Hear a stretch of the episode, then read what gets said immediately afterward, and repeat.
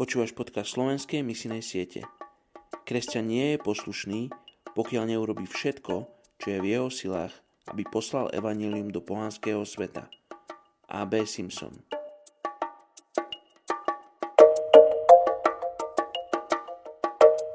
Žalm 37, 34. verš Dúfaj v hospodina, pridržaj sa jeho cesty. Povýši ťa, aby si zaujal krajinu. Vtedy budeš svetkom záhuby bezbožníkov. Dnes sa budeme modliť za etnickú skupinu Turkov v Holandsku. V Holandsku ich žije 79 tisíc.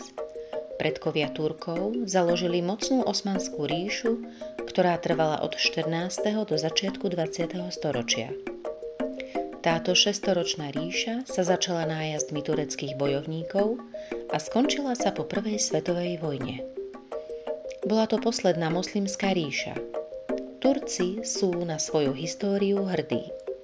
Väčšina etnických Turkov žije vo svojej domovskej krajine Turecko. Mnohí však migrovali a žijú napríklad aj v Holandsku. Holandskí Turci tvoria najväčšiu menšinu v Holandsku a predstavujú zhruba 2% z celkového počtu obyvateľov.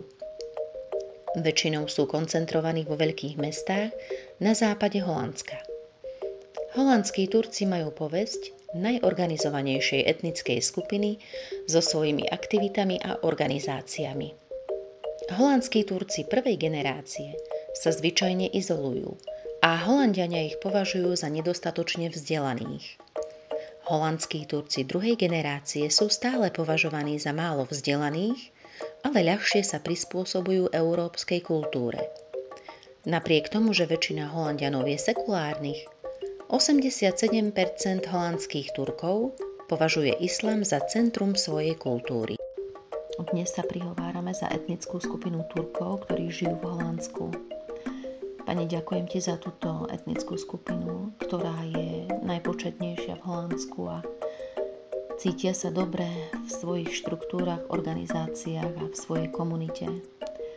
A ja Ti tak ďakujem, že tie ďalšie generácie Turkov, ktorí tam žijú, púšťajú medzi seba vplyv e, Holandska a jeho kultúry a jeho spôsobu života a prosím ťa, aby s týmto vplyvom prenikol aj vplyv Evanielia do tejto komunity, ktorá je uzavretá. Prosím ťa, Duchu Svety, aby si pôsobil cez kresťanov žijúcich v Holandsku na týchto Turkov, aby spoznali život kresťanov, aby spoznali tých, ktorí ťa nasledujú, ktorí majú s tebou osobný vzťah, aby mohli títo Turci spoznať, že existuje vzťah medzi Bohom a človekom že je niečo viac, čo môžu získať a čo nepoznajú. Tak im žehnám, páne, aby evanílium zasiahlo ich životy a aby ich zmenilo. Žehnám im to v mene Ježiš. Amen.